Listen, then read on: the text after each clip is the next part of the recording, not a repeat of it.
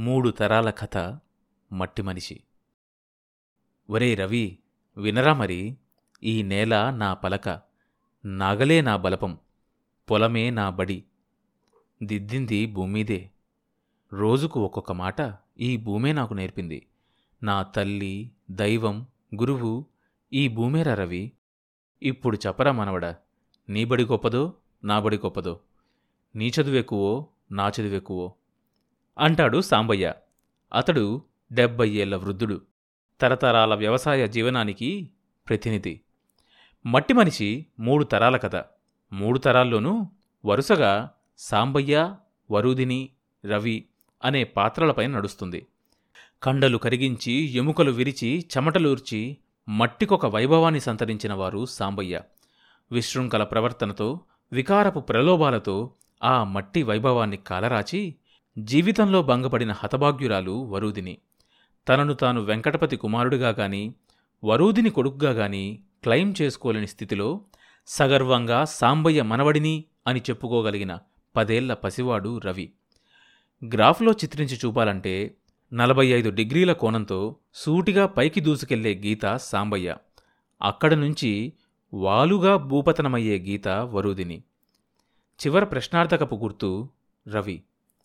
రైతుకు భూమితో గల అనుబంధాన్ని వివిధ దృక్కోణాల నుంచి సర్వతోముఖంగా చిత్రీకరించిన నవల మట్టిమనిషి పొట్ట చేతపట్టుకొని ఉత్తరాది నుంచి వలస వచ్చి వీరభద్రయ్య గారింట్లో పాలేరుగా చేరి పొలం కౌలుకు చేస్తూ మిగిల్చుకున్న డబ్బుతో చిన్న రైతుగా పరిణమించిన వెంకయ్య కుమారుడు సాంబయ్య.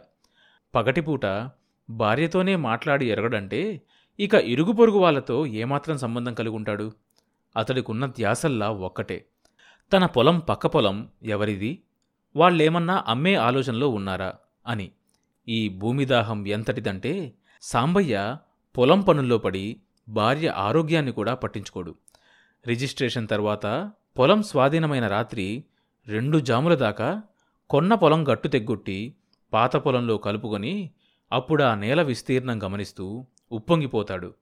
చేతిలో పైసా లేకపోయినా ఎట్లాగో మల్లగుల్లాలు పడి ఏనాటికో కాలువ వచ్చి సాగుకు తయారవుతుందన్న దూరాలోచనతో పెనుబీడొకటి కొనేస్తాడు. కొంత భూమిని ఆడమనిషిపైన రాసిపెట్టవలసి వస్తుందని రెండో పెళ్ళి మానేస్తాడు. అనుకున్నంత పొలం చేతికి రానందుకని కుమారుడికి కూడా సకాలంలో పెళ్ళి చేయక ముదిరిపోనిస్తాడు. ఎట్లాగైతేనేం? తన కుమారుడికి పెద్ద భూస్వామి కొడుకు అన్న పట్టం కట్టబెడతాడు. ఒకప్పుడు తన తండ్రి పాలేరుగా ఉన్న కుటుంబంలోని అమ్మాయితోనే కుమారుడికి పెళ్ళి జరిపించి విజయకేతనం ఎగరవేస్తాడు. సాంబయ్య హయాంలో కథకు రంగస్థలం పల్లెటూరే. కాని కోడలు వరుదిని కాపురానికి రావడంతో కథకు పొడుగాటి కాళ్ళొచ్చేస్తాయి. అప్పట్నుంచి కథారంగం నగరమైపోతుంది. కర్ణుడి చావుకు పెక్కు కారణాలన్నట్లుగా వెంకటపతి అమాయకత్వం కనకయ్య లౌక్యం రామనాథబాబు కాముకత్వం మోహన్రావు అవకాశవాదం శంకర్రావు కుటిలత్వం గుర్నాదం నీచత్వం. ఇలా ఎన్నో కారణాలు పచ్చని కాపురాన్ని కుక్కలు చింపిన విస్తరిగా మార్చేస్తాయి. చిట్ట చివర మళ్ళీ కథ పల్లెటూరుకు చేరుకునేసరికి కథ మళ్ళీ పల్లెటూరుకు చేరుకునేటప్పటికీ సాంబయ్య చేతుల్లో సత్తువలేదు. మనిషి వెంటిదెబ్బలా వంగిపోయాడు. కంకాళమాత్రుడు అయినా పొలం పట్ల జీవితం పట్ల మక్కువ చావలేదు. మనవర్ని చూడగానే ఆ ముసలి వగ్గులో జీవనోత్సాహం విజృంభిస్తుంది. అరువు చేసిన సాగుబడి పొలం కోతకు గురై కొట్టుకుపోకుండా మురికి కాలువకు అడ్డంగా పడుకున్నాడంటే ఏమనుకోవాలి? మహాభారతంలో భీష్మ నిర్యాణం ఎలాంటిదో మట్టి భారతంలో సాంబయ్య నిర్యాణం కూడా అలాంటిదే. తెలుగులో గొప్ప నవలలు రాలేదా? అన్న ప్రశ్నకు ఒక దృష్టాంతపూర్వకమైన నడుత్తరం మట్టి మనిషి నవల.